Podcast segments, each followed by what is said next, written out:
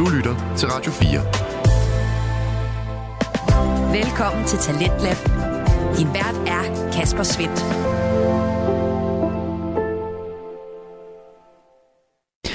Velkommen tilbage til programmet her på Radio 4, som sætter fuld fokus på det danske podcast Vækslag. Det gør vi igennem tre fritidspodcast, og vi er nået frem til nummer to af slagsen. Det er Episk Selskab med Tobias Bang og Frederik Hirsborg, som begge er studerende ved Syddansk Universitet.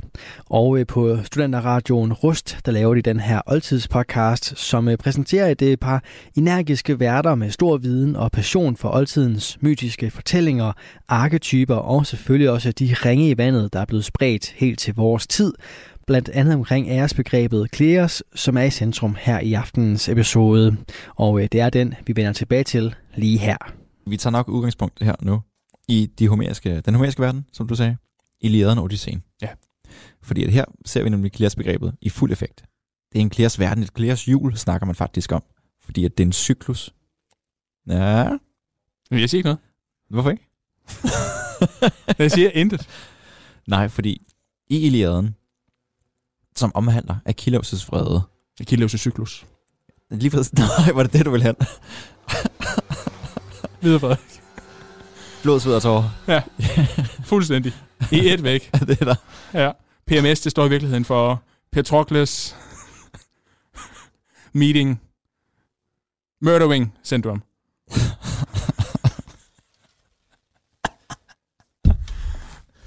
Ja. Nej, Achilles' vrede, som er Iliadens omdrejningspunkt, det starter faktisk i, at Achilles, der har fået noget tidligere, forud Iliaden, Geras, noget fysisk klæres. Nogle krigsgaver. Nogle krigsgaver, lige præcis. En, quiz, ja, en kvinde faktisk, han har, han har taget. Ja, præcis. Det bliver taget fra ham af Agamemnon, som er kongerne af grækerne her. Oh, dum Ja, jo. præcis. Så han fratager Achilles' han klæder, hans klæres. Og det må man ikke. nej, nej, nej, nej. Achilles, han tager al hans ære, lige præcis. Og det er der, vreden udspringer fra.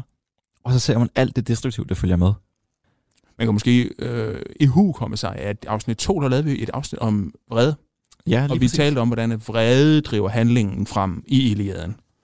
Ja. Og så har vi også lavet et om Senia, som handler om et eller andet sted, hvordan Senia ligesom agerer som ramme for det her univers, hvor i at vrede og Kleos er så afgørende. Men i virkeligheden så er Achilles vrede jo grundet noget. Og som du siger, han har faktisk fået noget materiel Kleos. Altså på det ja. her tidspunkt, der er kvinder øh, krigsbytte. Det er slet ikke noget, der er underligt. Det er ikke noget, der er usædvanligt. Ja, det, er det ligesom, ligesom at stjæle. Ja. ja, og så er det ligesom at stjæle en træfod. Ja. Der er ikke noget underligt i, at man indtager en by, så tager du en kvinde, fordi på den måde, der underlægger du dig byen helt bogstaveligt talt. Og det er noget, som går meget langt op i tiden. Vietnamkrigen, der kan vi faktisk også godt se det ved nogle amerikanske soldater, som har ja, ja. opført sig på bestemte måder over for en befolkning, som ja, man føler, man indtager, ikke? Prøv ja. på at underlægge sig. Men det er bare et symbol på Kleos, som så her bliver frataget Achilles. Og det er jo så egentlig Kleos, der er drivkraften bag vreden, mm. som driver handlingen i, i lederen. Og det skal selvfølgelig også lige siges, okay, Briseis, hun er jo ikke frygten hvem som helst. Nej, hun er selvfølgelig datter af en Poseidon-præst. Nej, Apollon-præst. Apollon ja. Og så hun lækker. Møg lækker. Der er meget gæres i hende. ja, det er der. Sindssygt meget gære. ja, nej, så det her Kleas begreb er, det forbindes jo umiddelbart, når man tænker på det, er, det skulle da meget godt. Men i lederen viser faktisk nogle skyggesider ved det her Kleos, fordi at alle de græske helte, og endda de trojanske helte, de er fanget i det, man kalder det her Kleos-hjul, den her Kleos verden. Så de skal gøre de her ting. De skal gå i krig. Ja. De skal helst dø i krig, faktisk. Og det illustreres meget godt, hvis vi snakker for eksempel om Hector, og hans samtale med Andromache på Trojas mure. Hector, der er den største øh, trojanske, trojanske kriger. Ja. ja, lige præcis. Hvor han viser sin hien efter Kleos, kan man næsten kalde det. Hvis nu, at Troja skal falde, jamen så bliver han nødt til at stå i forreste række og dø. Så det er jo på en eller anden måde et rigtig destruktivt cyklus. Hector ønsker også sin søn ind i det her Kleos Han siger jo, ej, jeg håber, du bliver en lige så stor kriger som mig. Kan føre huset videre. Kleosen videre. Og det er jo et eller andet sted virkelig, virkelig tragisk. Ja, lige Fordi at, at Hector på det her tidspunkt ved jo et eller andet sted godt, at nu falder, tror jeg. Der er altså ikke særlig mange chancer. Hvis Achilles han kommer op og kæmpe igen, så kommer vi til at tabe, tror jeg falder, og så øh, bliver min kone øh, ja, Ja, han har jo egentlig sagt, at han nødt til at stå i forreste række og dø. Ja. Så så den er ikke længere. det er jo lidt Og på den måde, der spejler han jo faktisk Achilles. Ja. Som jo også hele tiden kommer til at vide, at han er forudbestemt, at han skal dø. Og det er virkelig, virkelig afgørende. Det er virkelig, virkelig væsentligt, at Achilles han er hele tiden drevet af både det her klæres, men også af en konflikt. Ja. Han får at vide, jamen hvis at du bliver ved med at kæmpe, hvis du ikke tager hjem, så kommer du faktisk til at dø. Og så må du så vægte, hvad, hvad er bedst? Vil du gerne hjem til din far, som i øvrigt har vundet dig rigtig meget klæres? ja. Eller vil du huske siden? Hvad er størst for dig? Og han vælger jo, det er derfor, han drager afsted, Klærsen, Jamen, æren, eftertiden. Og det gør han i sidste ende. Altså, der er et, et, Ja, også i sidste ende. der er et fuldstændig fantastisk lille bitte Ja. yeah. nedslag i 9. sang, hvor der kommer en konvoj med Ajax og... hvad hedder de? Er nødt til Achilles. Ned til Achilles han- Ajax og ham den gamle, jeg kan huske, hvad hedder. Ja, det er. Ajax. Ja. Ajax! Odysseus er der også. Vist. Nej, Nej. det er... Men det er Ajax, Odysseus og en tredje. Og en tredje. Ja. Ja. ja. Han er ikke så meget Elias. Men er det ikke ham, der har den længste tale egentlig? Jo, jo, det er ham, der, Ja. det er ham, der, der siger, at dengang jeg var ung, Ja, præcis. der blev jeg også sur, og så ville jeg slå min far ihjel, men jeg lå være. Ja. Hvilket var meget godt, så jeg forlod bare huset i stedet. Ja. I, det er jo godt over til noget counseling. Men der er et skønt lille sted i uh, sang 9, hvor, hvor han går ind og siger, ja, jeg har længe haft lyst i mit mandige sind til at sidde gift med en passende brud derhjemme i hallen og nyde alt det gods, som min far, den gamle Peles, har skaffet. Opveje livet kan hverken de kosteligheder, man siger Ilion, ej ed en gang den rigt beboede storstad. Mens der endnu var fred, og før Akajernes komme, eller de skatte, der gemmes i Pythos knejsende bjergby, under den sikre skytte Apollos hellige stengulv.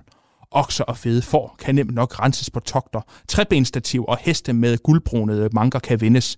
Livets ånde kan ingen få fanget og vundet tilbage, når den er fløjet sin vej, og er hensides tænderne skære.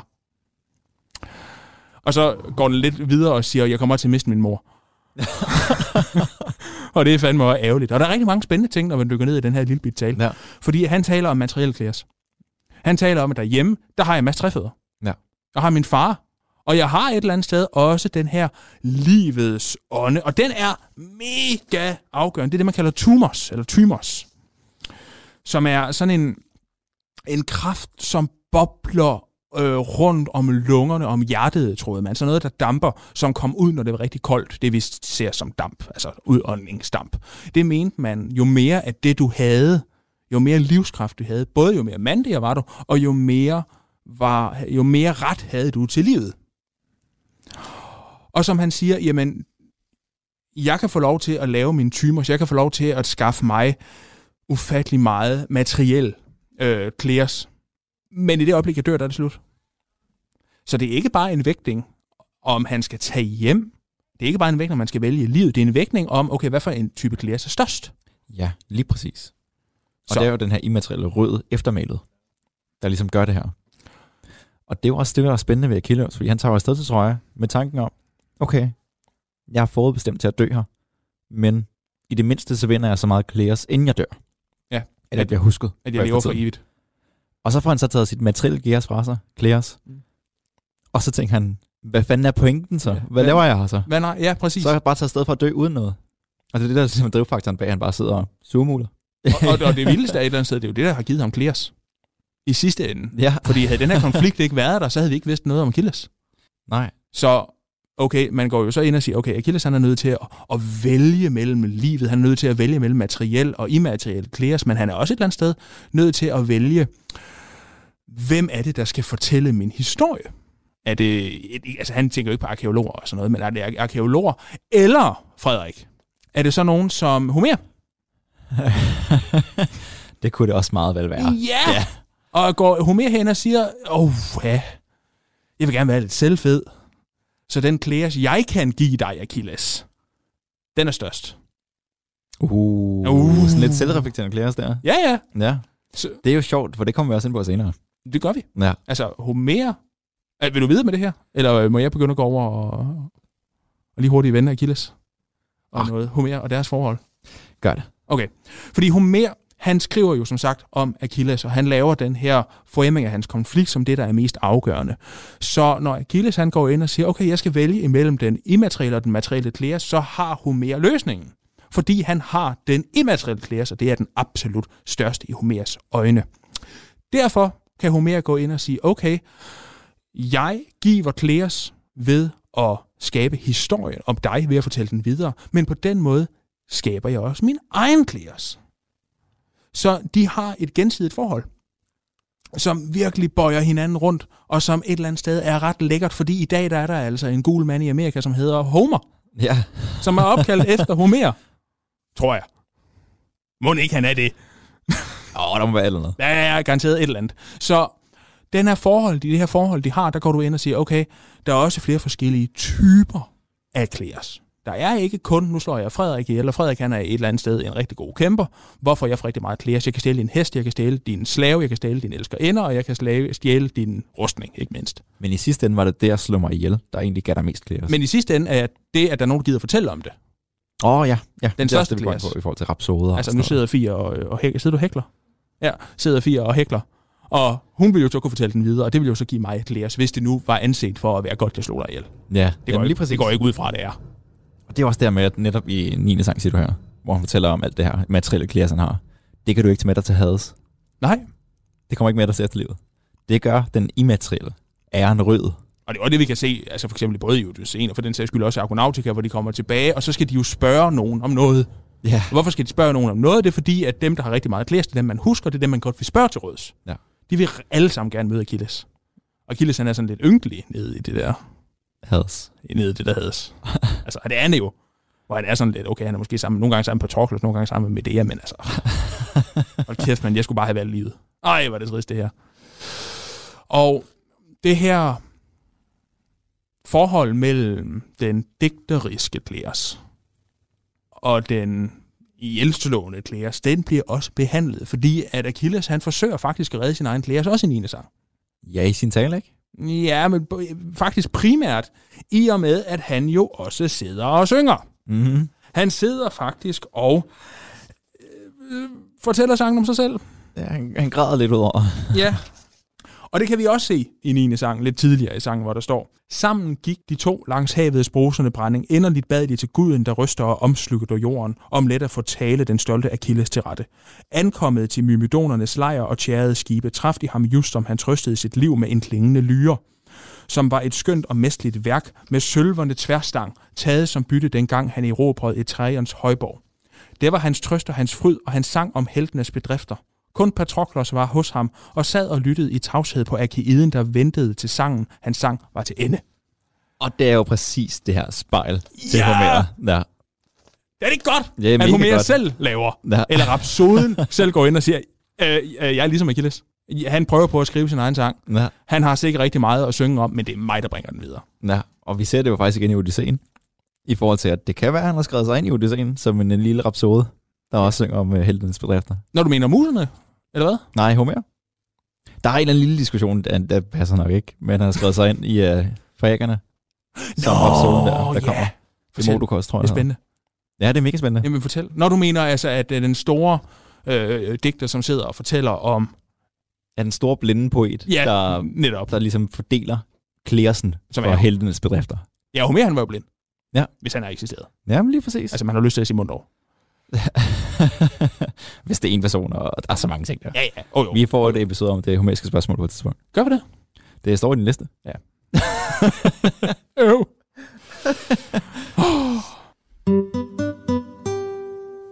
Ja, så når vi snakker om Homer som klæresrig individ, så kan vi også godt kigge lidt på hans Odysseen. Fordi at når Odysseus når til den her ø, hos fariakerne kalder man det, Ja. det her fremmede folk, som har lidt anderledes form for værdier, men stadigvæk de samme grundværdier. Så møder vi jo også en rapsode, og det nævnte vi lige før. En rapsode er en, der går ud og fortæller sangen, eller synger sangen, om ja, krigsdåder og sådan noget. Ja. Og det her, man mener måske, at Odysseus, undskyld, at Homer har skrevet sig selv ind, som Demodokos, der er rapsoden her. Og han fortæller jo så fariakerne og Odysseus, der sidder til gilde her, om heltene stået ved Troja. Og der er Odysseus så en af heltene, der bliver fortalt om. Så hans Kleos er faktisk noget enormt langt ud i verden. Det her det er lang tid efter Trojas fald. Jeg vil egentlig godt lige vende Hector. Nå, ja, måtte det. ja, det må du rigtig gerne. Hvis man nu kigger på Achilles. Nu taler vi rigtig meget om Achilles. Det gør vi godt vi nok. skal også vinde den. Vi bliver nødt til at vende alle mulige andre, fordi at Achilles han er altså ikke den eneste, hvor det her gælder. Achilles han er bare protagonist, men han er egentlig heller ikke protagonist. Fordi hvis vi går ind og siger, okay, hvad handler Eliaden om? Handler Eliaden om Achilles valg, så er han selvfølgelig protagonist, men rigtig meget det foregår off scene. Men viser en udvikling af en situation, hvor Achilles til sidst bliver tvunget til så at vælge. Ja, og han tager så valget her. Jo, at man, han tager valget, men det er også mere det der med, at hvad gør så, at han er nødt til at vælge det? Det er jo et eller andet sted også, at der er nogle andre, som er ved at få mere klæder end ham.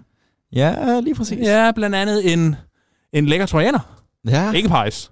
Ah, nej, nej, nej, nej. Hector. Hector. Hector. Ja. Hans storebror. Ja, ja trojanernes pryd.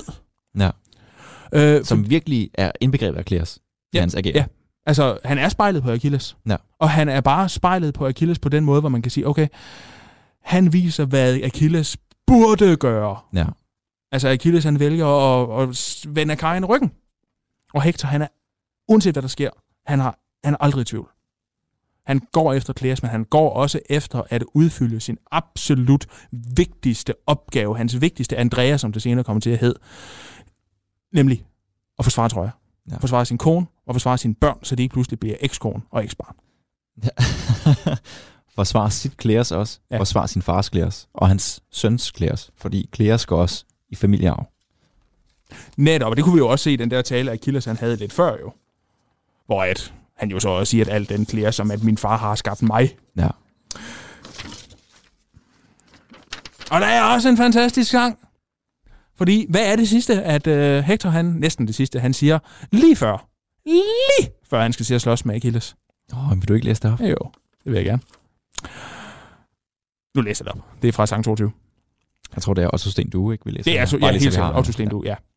Hector forstod da alt i sit hjerte og talte således. Ak, så var det der guder, der selv har kaldt mig i døden. Sikkert stolede jeg på, at de Febos var med til min side. Men han er inde bag muren, og mig har Athene bedraget. Nu er den sortende død mig nær og ikke behørlig eller ufyldig. Det var for længst, hvad Zeus og Apollon havde besluttet og valgt, om end de beskyttede mig hidtil og var mig gode i kamp. Men nu er min time ende. Dog lad mig ikke gå for uden kamp og uvissentlig hæder, men i en storslået død, som kommende slægter skal mindes. Altså, Kleos. Kleos, altså også i øvrigt Homer, Ja. som skal fortælle om det. Så det er ikke noget, der bare er, øh, gælder for, for grækerne, det gælder sådan set også for Hector. Ja. Og som du så siger, det gælder jo også for Odysseus. Jamen, hvis vi lige skal runde Hector helt af, Ah, okay, faktisk, ja, så har jeg ja. lyst til at fortælle lidt mere. Uh! Det, der sker efterfølgende, Det var meget sådan... han taber ja. til Achilles. Og så gør Achilles noget skamligt, noget syndigt. Ja, helt sikkert, ja. Han skinner jo Hektors lig og trækker det og nægter ham en begravelse, på trods af, at Hector har opbygget alt det her Kleos. Hector som er den største trojanske held. Mm. Han nævner også selv tidligere, Hector, jeg tror det er i sang 4 allerede, send mig den bedste af grækerne til at kæmpe mod mig. Så skal jeg nok love, at vedkommende, der taber kampen, skal få en altså, ærefyldt død. Og man bygger den her, øh, Hekatomba. Ja, præcis, jordige, hvad kalder man det? Ja. Ja, jorddynge. Jorddynge. Får en ordentlig begravelse, og det hele. Altså man skal prøve at forestille sig det der bronzealderhøje, som er overalt. Ja, ja. Og det er præcis. det samme. Ja. en ting. Det er det, er det samme. altså, der har, hvis du har fået den der jorddynge, så er det fordi, du har opnået Kleos. Ja. Og det gør Achilles ikke. Ja. Så det kan godt være, at Achilles, han vinder over den største trojanske held, og derved opnår Kleos.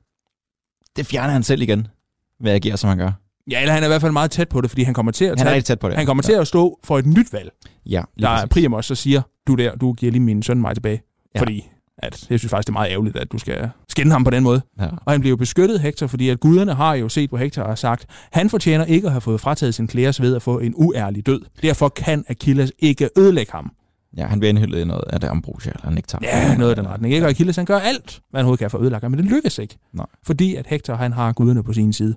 Og Achilles står så igen med valget og siger, okay, vil jeg påtage mig den dus Klea, som det hedder, det vil sige den dårlige Kleos, altså at blive husket for noget forkert, ligesom Ødipus. Eller vil du bare hævn? Ja. Hvad er det værste? Hvad er det værste, du kan miste? Er det din Kleos, eller er det, du gerne vil have hævn? Og så vælger han igen Kleos. ja. Han vælger at redde sit eget skin, men han vælger så også et eller andet sted at have med lidenhed. Fordi så kan vi igen sige, okay, der er et forhold, der hedder vrede og Kleos. Hvad er den største faktor? De kæmper lidt mod hinanden. ja. Achilles han er meget vred, og vil meget gerne ødelægge Hector. Achilles han har rigtig meget Kleos, og vil meget gerne ødelægge Hektors Kleos. Men hvad handler Kleos om? Handler det om, at du har mere Kleos end mig, Frederik? Eller handler det om, at jeg skal opbygge min egen?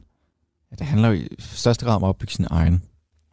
Ja. Det, kan, det handler kun om at. Ja. Fordi hvis at jeg nu ødelagde din karriere ved at opfinde dårlige rygter om, at øh, du havde samleje med dine to Sankt Bernhards hunde. det er en revy-ting med... Ja. det, det er taget ud i virkeligheden. Ja. ja. øhm, så vil jeg jo også frelægge mig alt det, jeg nu engang ville have bygget. Så kan det godt være, at du så ender med at få Hvis du bliver opdaget. Hvis jeg bliver opdaget. Ja. Men i gudernes øjne jo. Altså Der Helios altså- øjne. Det er rigtigt.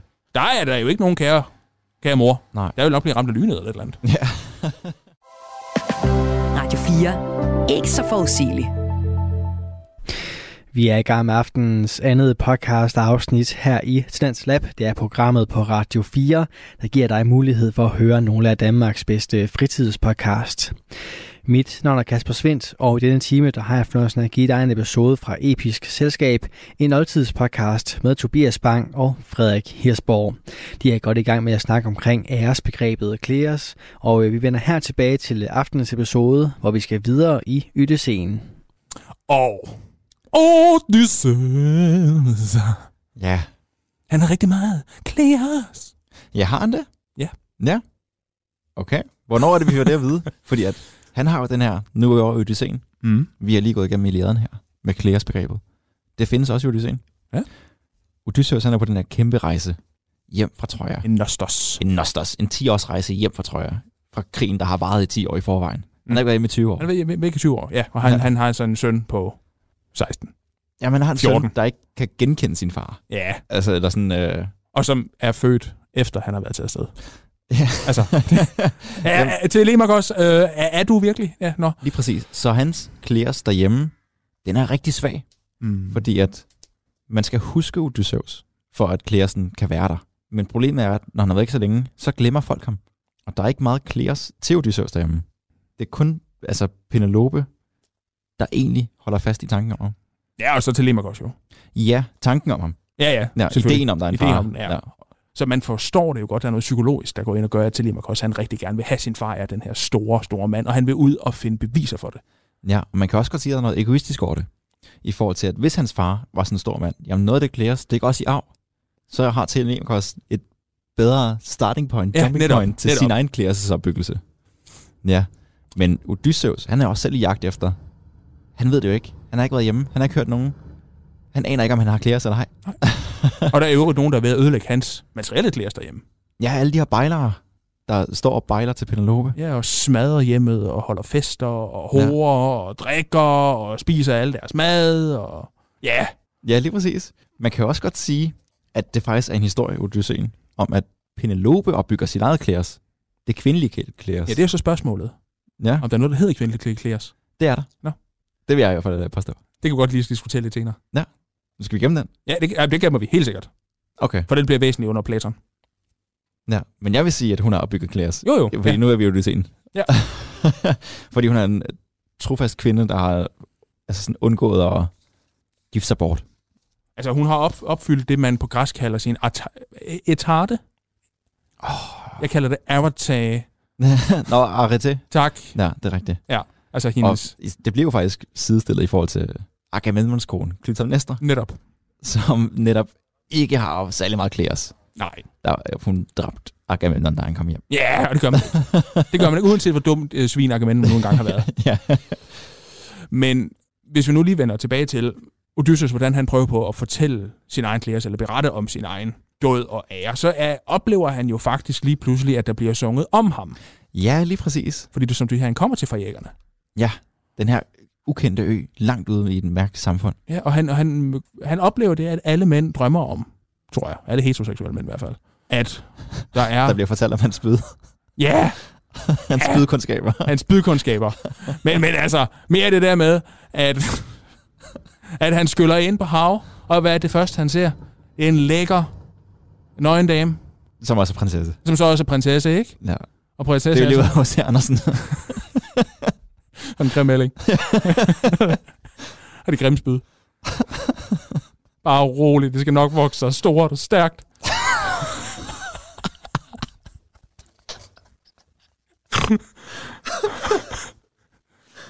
Og så lever de lykkeligt til din dages ende. Jeg tror, der er mange flere nussedags, der vil læse de... Uh... Ej, det ved jeg Det ikke. hvis der handler om det. Jo, skål, Frederik. Skål. De skal nok falde ned på et tidspunkt.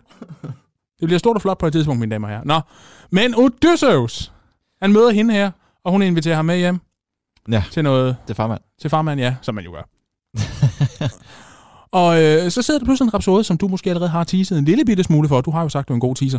Ja. At det er måske hun mere selv, Ja. som sidder og synger om, så fandt han på at tage noget træ, Byg en hest. og bygge en hest, en færd. Og så red han hesten.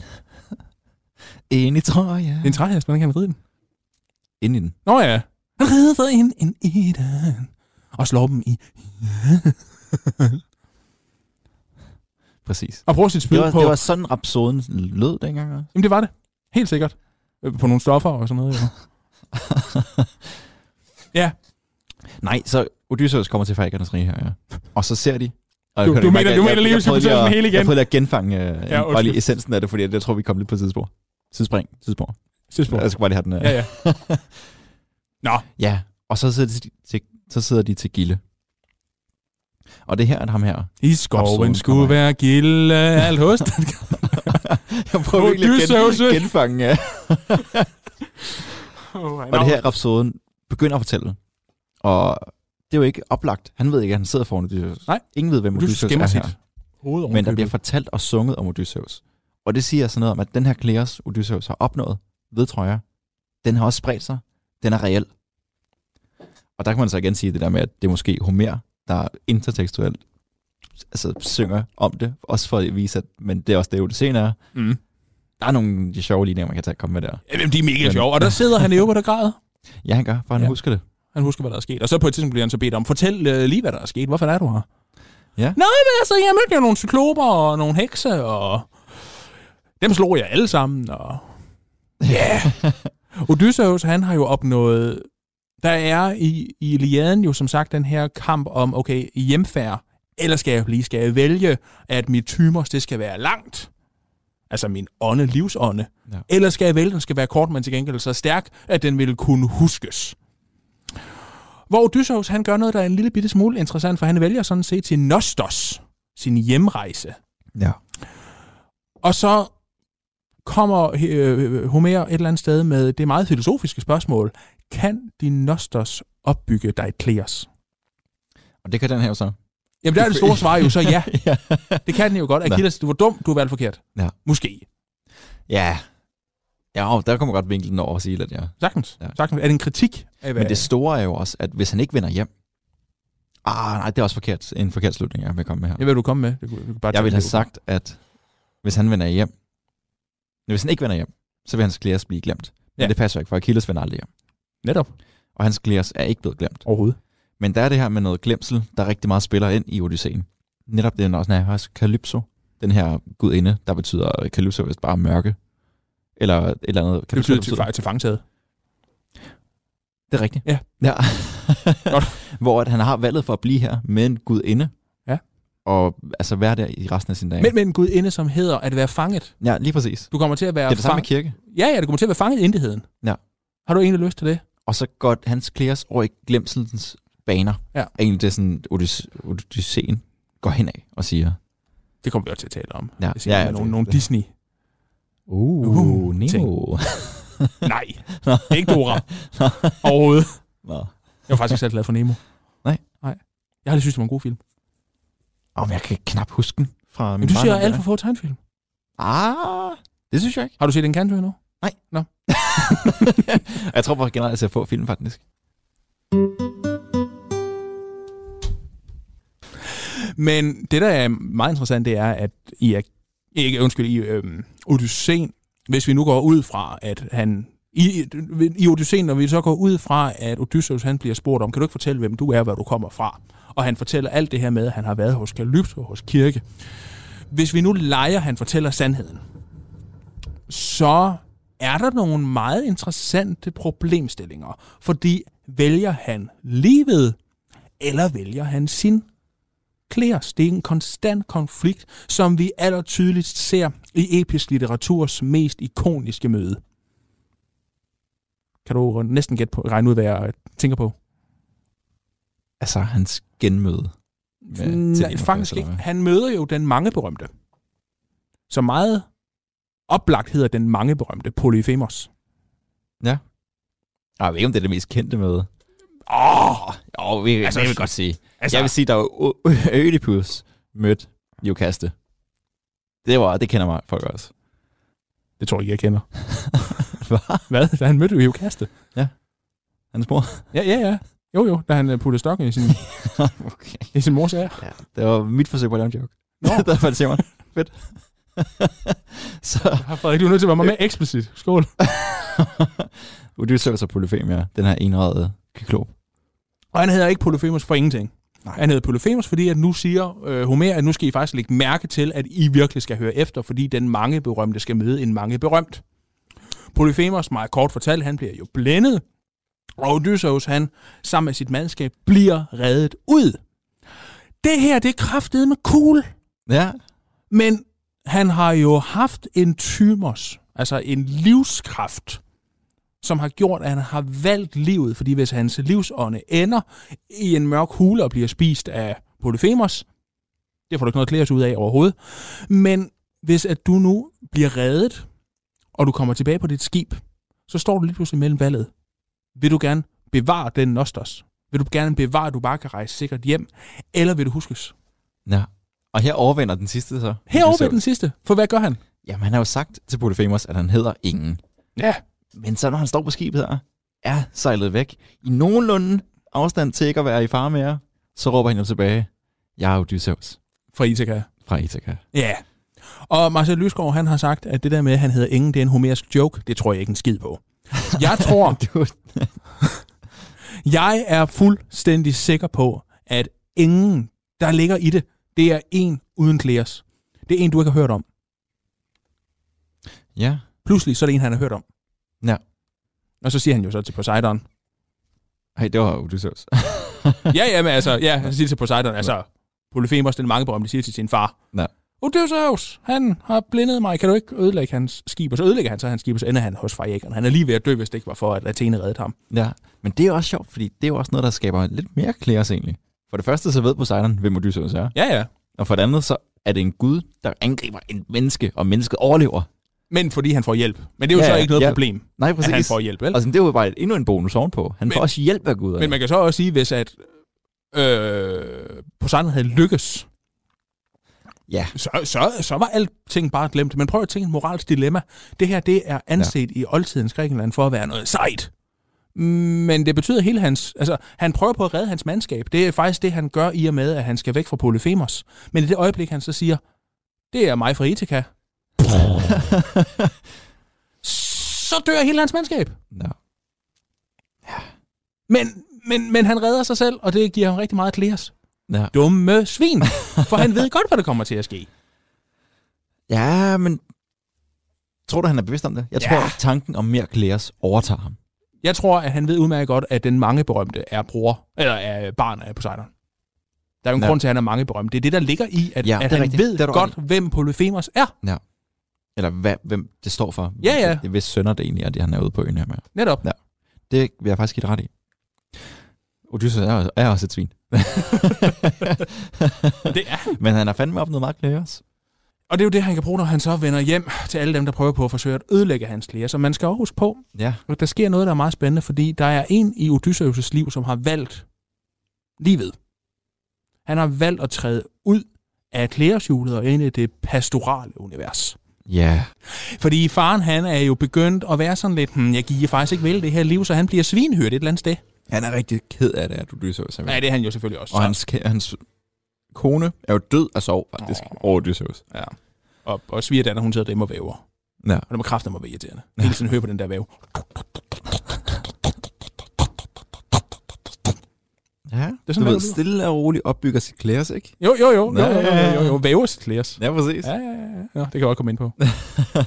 Men det, der er interessant, det er jo et eller andet sted, at han har jo godt nok fravalgt den og gået i gang med sådan et pastoralt liv, så han er jo ikke i lige tråd med sin søn, som jo også har overtaget hans trone, og som rejser ud som konge af Ithaka, og han kommer hjem og, og vil tage titlen som konge af Ithaka, selvom der faktisk sidder en far, som jo sådan set burde have mere klæres end ham. Men den klæres, som Achilles kunne arve fra sin far Peleus. Nej, nej, Nå, nej, okay, oh, sorry. Den kan Odysseus ikke arve, fordi den har Odysseus' far forlenet. Og nu sidder der ellers kun Odysseus' kone derhjemme og holder fast, for hvis hun blev gift igen, så var der nok kun et klæde, som kunne fortælle om Odysseus. Ja, lige præcis. Og hvis han ikke kommer hjem, så frafalder Telemachos, hans søns, Kleos også. Mm. Så der er flere ting på spil her. Og så har vi jo alle de her bejlere, dem vil jeg faktisk gerne snakke om. Uh, ja, snak. Og det er jo de her bejlere, der tænker, hey, jeg har sgu ikke så meget Kleos, men hvis nu jeg gifter mig med Penelope, så får jeg Kleos igennem det. En anden slags Kleos, kan man da godt sige. Og det kommer Odysseus så hjem og fratager. Og de dør jo den mest, altså, anti død, man kan. Ja, I hele fortællingen her, der har de ikke opbygget, men det modsatte er opbygget deres Kleos. men vi hører stadigvæk om den. Vi hører stadigvæk om den, men der er også en anden sjovt aspekt i, at nogle af dem, der dør her, Mm. de er navneløse. Ja. Altså sådan, det er uden for Kleos faktisk. De er ikke Der er polyfeme. slet ikke en del af det her Kleos. De er ikke polyfeme. Nej, præcis. Og dem, der ligesom har navne, de har altså fået det her dusklæger. Og det ligger op, Masser af det, det er ikke duskklæger. Nej. Det er dusklæger. ja, undskyld, jeg troede, det var dusklæger. og jeg tænkte, nå, ja. Øhm, Det var faktisk bare det, jeg ville sige. Jamen, det, det skal være fantastisk. Igen, der står Odysseus jo i en situation, som Achilles og er lige ved at fravælge sin klæder til sidst. Dog. Øh, kære lyttere, som vi måske allerede... Altså, jeg, kan, jeg ved ikke, om jeg skal minde folk om, at øh, der er 75 centiliter af den øl, at Frederik han har ja, fået. Og hvor mange procent var du sagde, den var på? Jamen, 6,5. Det er dig, der købte den. Jeg, Du ved godt, hvor det er, jeg, han har. jeg havde ikke lagt mærke til, det var så, så meget alkohol i. Nå, ja. øh, men, men så agerer du jo faktisk lidt ligesom bejlerne lige nu, Frederik. Du sklæres. Du slæs. Du gennemdrikker den der øl, Det er rigtigt. som er alt for meget, og fratager mit bo. Men det er jo fordi, jeg tænker, at jeg får mere klæres, hvis jeg drikker mere. Det sejrer. Er Men- sådan, det fungerer? Men har jeg måske fået klære, klæres, fordi jeg har givet dig den, som ikke en form som, altså ikke som geras? Og det er jo mere noget gæstevenskabsagtigt, faktisk. Ja, det er noget senere.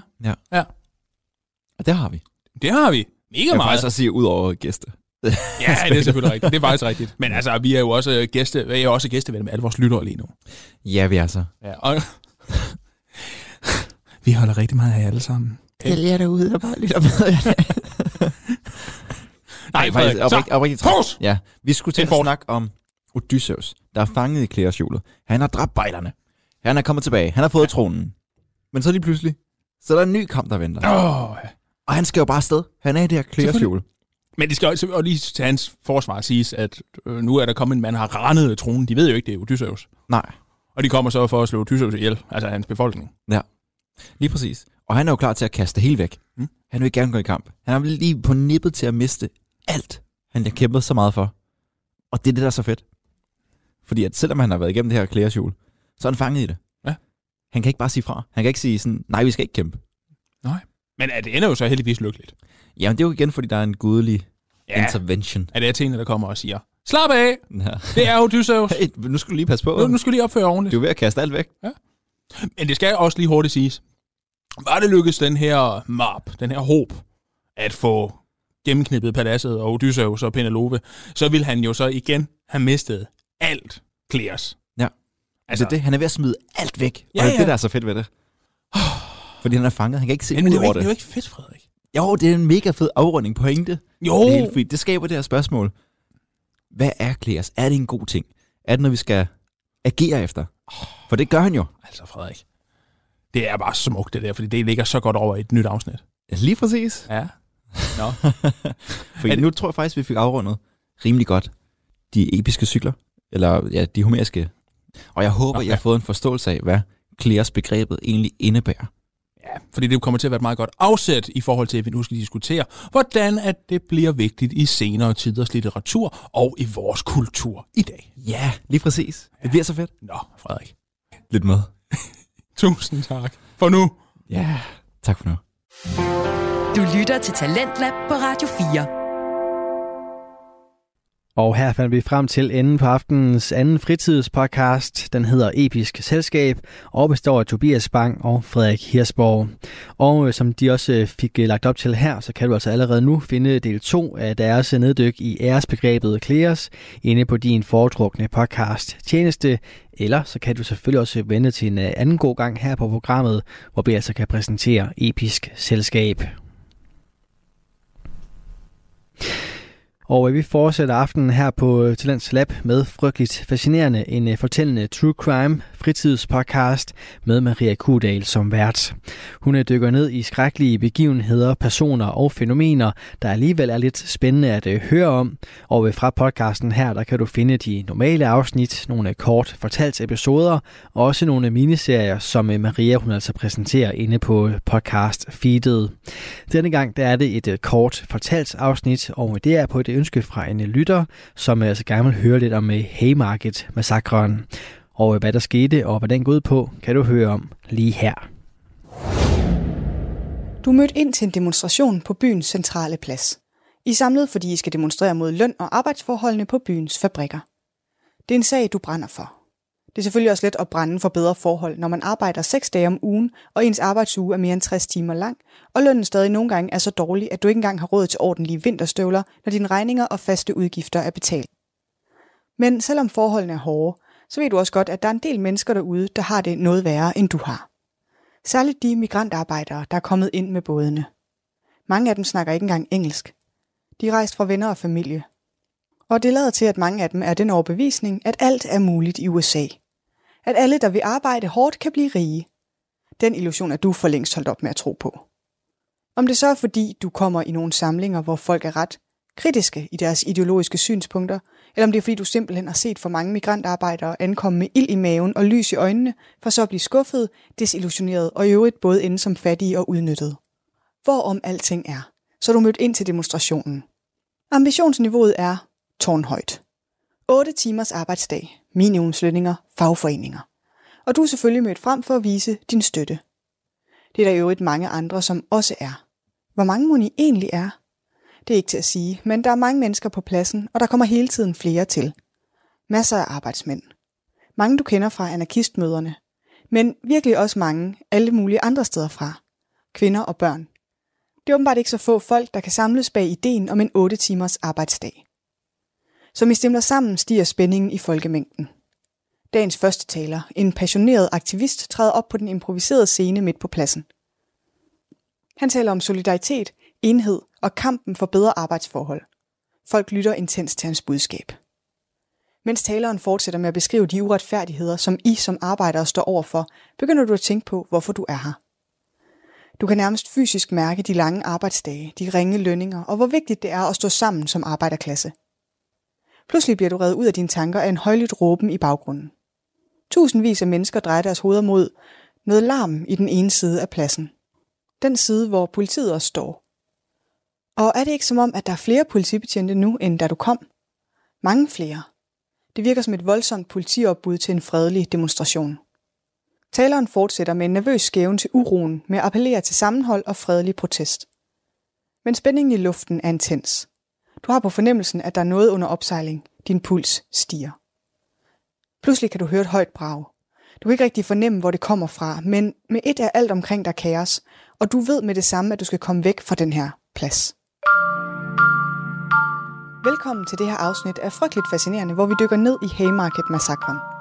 Frygteligt Fascinerende er en podcast om alt det frygtelige, som alligevel fascinerer os. Her i Kort Fortalt giver en kort intro til noget frygteligt fascinerende fra nær eller fjern historie. Velkommen til.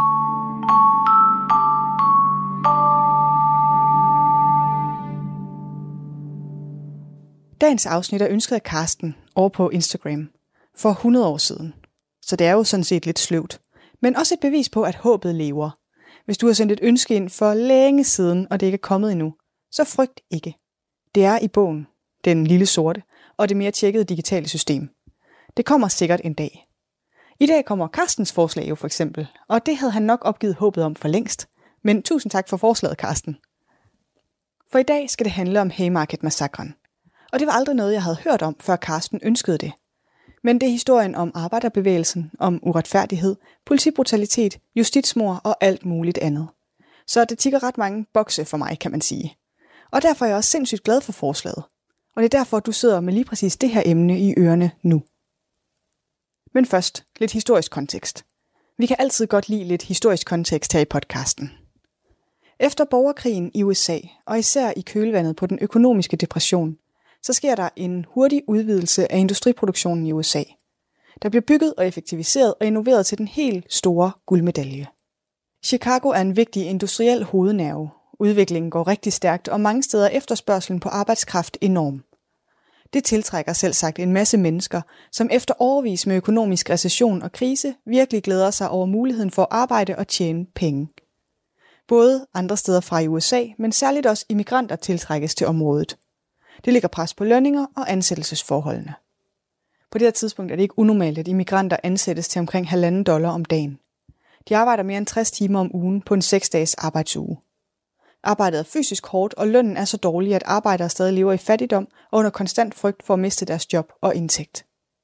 Byen bliver derfor centrum for mange forsøg på at organisere arbejderes krav om bedre arbejdsforhold. Arbejdsgivere reagerer med anti-fagforeningsforanstaltninger.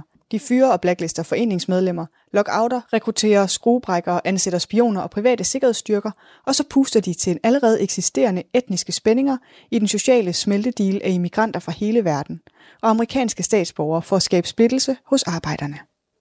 I løbet af den økonomiske nedgang mellem 1882 og 1886 er socialistiske og anarkistiske organisationer virkelig aktive. Medlemstallene for en af de store organisationer, Knights of Labour, som egentlig afviser socialistiske og radikale idéer, men støtter den 8 timers arbejdsdag, stiger fra 70.000 i 1984 til 700.000 i 1986. Og det er i den kontekst, at jeg i introen placerede dig som en deltager i en politisk demonstration på Haymarket-pladsen i Chicago. Mødet starter fredeligt ud om aftenen den 4. maj. Det regner lidt, men der er virkelig mødt mange mennesker frem alligevel. Flere end arrangørerne har regnet med. August Spies, Albert Parsons og præsten Samuel Fielden taler til en forsamling på omkring 3.000 mennesker fra en åben vogn. I nærheden af pladsen er et stort antal betjente fremmødt. Spies er senere citeret for at sige om dagens begivenheder. Der synes at herske den opfattelse i visse kredse, at dette møde er blevet indkaldt med det formål at indlede uroligheder. Derfor disse krigsforberedelser fra såkaldt lov og orden. Lad mig imidlertid sige det til dig fra begyndelsen at dette møde ikke er blevet indkaldt med noget sådan formål. Målet med dette møde er at forklare den generelle situation i 8 timers bevægelsen og kaste lys over forskellige begivenheder i forbindelse med den. Efter Spises tale følger en tale fra Parson, redaktøren af den radikale engelsksprogede ugeavis The Alarm. Under talen er folkemængden så rolig, at borgmesteren Carter Harrison, som personligt er fremmødt til demonstrationen, går tidligt hjem. Parson taler i næsten en time, før han overlader scenen til aftens sidste taler – den engelskfødte socialist, anarkist og arbejderaktivist, metodistpræsten Samuel Fielden, som leverer en kort og præcis 10 minutters tale. På det her tidspunkt er en del af tilhørende allerede gået hjem, fordi regnen er tiltagende og vejret er koldt. Og så er det, at begivenhederne tager en drejning. I en artikel i The New York Times fra den 5. maj er overskriften Uroligheder og blodbad i Chicagos gader. 12 betjente døde eller døende. I artiklen rapporteres det, at Fielden talte i 20 minutter, og at hans ord blev vildere og voldeligere, som talen skred frem. En anden artikel fra The New York Times med overskriften Anarkiets røde hånd, dateret den 6. maj, starter med Anarkisternes ondskabsfulde ideologi bar blodige frugter i Chicago den aften, og inden daggry vil mindst et dusin stærke mænd have offret deres liv. Artiklen omtaler de strækkende som en pøbel og bruger anførselstegn omkring udtrykket arbejdsmænd. Men hvad er det så egentlig, der får store nationale aviser til at tale så kritisk om demonstranterne i Chicago? Har anarkiets ideologi virkelig båret dødelige frugter? Ikke helt. Men der har været dødsfald, så meget er alle der enige om. Omkring kl. 22.30, lige da Fielden er ved at afslutte sin tale, ankommer politifolk i massevis. De strømmer til, marcherende i formation mod talerens vogn, og giver ordre til, at mødet bliver opløst. Fielden insisterer på, at mødet er fredeligt, men politiinspektøren fastholder ordren om, at mødet skal opløses. Og så, som et lyn fra en klar himmel, rives aftenluften i stykker af et højt brag. En hjemmelavet bombe med et skrøbeligt metalhylster, fyldt med dynamit og antændt af en lunde, er blevet kastet mod politiet, da de rykker frem mod demonstranterne. Lunden gnistrer kort og eksploderer med et øresønderrivende brag. En politimand bliver dræbt af eksplosionen. Flere andre bliver såret. Efter bombesprængningen følger en skudveksling mellem politi og demonstranter. Det er politiet, der åbner ild først, og de ender med at dræbe fire ubevæbnede demonstranter og såre mange andre. Få minutter efter er alle flygtet fra pladsen. Tilbage ligger kun de døde og de sårede. Udover fire døde demonstranter omkommer også i alt syv politifolk. En, der bomben sprænger, og resten er skudsår. De fleste historikere er enige om, at politifolkene sandsynligvis i tumulten er kommet til at skyde hinanden. Det estimeres ikke, at ret mange af demonstranterne var bevæbnet under demonstrationen. Det er frem til i dag stadig den mest dødelige hændelse, hvor politifolk bliver dræbt i tjeneste i Chicagos politiafdelingshistorie. Cirka 60 politifolk bliver såret under demonstrationen. I avisen Chicago Herald beskrives hændelsen som et vildt blodbad. Og de vurderede, at mindst 50 døde eller sårede civile lå i gaderne. Det er uklart præcist, hvor mange civile, der bliver såret, fordi mange er bange for at søge lægehjælp af frygt for efterfølgende at blive anholdt. Konsekvenserne efter begivenhederne på Haymarketpladsen er voldsomme. Politi og medier igangsætter en hardcore anti-fagforening og anti-arbejderkampagne. Protesterne over de frygtelige arbejdsforhold bliver druknet i modstand. Arbejdsgiverne får kontrol med arbejderne igen, og de traditionelle arbejdsdage bliver genoprettet til 10 timer eller mere om dagen. Støtten til erhvervslivet og til politiet efterfølgende er massiv. Der bliver doneret mange tusind dollars til fonde, der skal fremme deres interesser. Hele arbejder- og indvandrerfællesskabet, især de tyske, kommer under mistanke. Omfattende politiretsjager bliver foretaget i hjemmene hos mistænkte anarkister. Næsten 100 mistænkte, mange kun fjernt relateret til Haymarket-demonstrationen, bliver anholdt. Den 4. juni 1986, cirka en måned efter begivenhederne på Haymarketpladsen, bliver otte mistænkte anklaget af en stor jury og stillet for retten for at være medskyldige i mordet på den betjent, der omkom i bombesprængningen. Ud af de otte anklagede var kun to til stede, da bomben faktisk eksploderede. Af de otte tiltalte var fem af dem, Spis, Fischer, Engel, Ling og Schwab, tyskfødte immigranter. Den sjette, Nieb, var en amerikansk født statsborger af tysk afstamning. De to resterende, Parsons og Fielden, født i USA og England, var af britisk herkomst.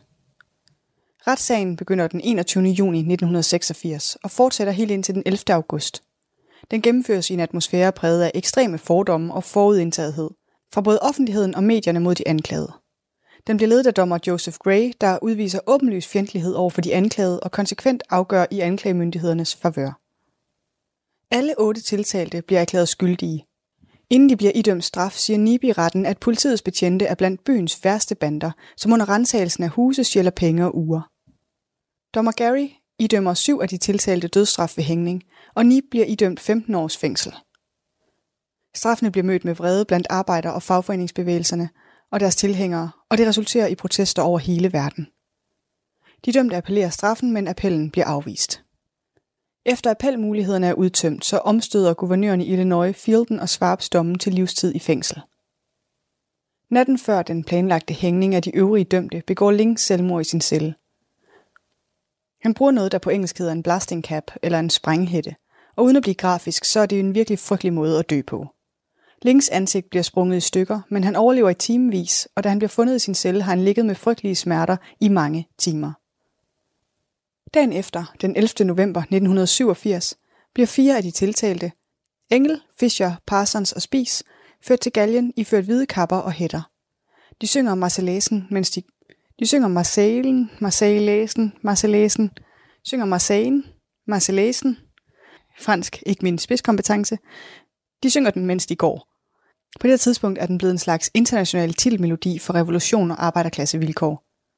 Vidner fortæller, at de ikke dør med det samme, men bliver kvalt langsomt. Den rigtige bombemand er aldrig blevet identificeret. Flere historikere mener, at de historiske kilder peger på Rudolf Snaubelt, svoger til en af de dømte, som den mest sandsynlige gerningsmand. I arbejderbevægelsen i USA og verden over, så er retssagen, dommen og henrettelserne blevet et symbol på den modstand, som bevægelsen kontinuerligt gennem historien har stået over for, og frem til i dag står det stadig som et alvorligt justitsmord.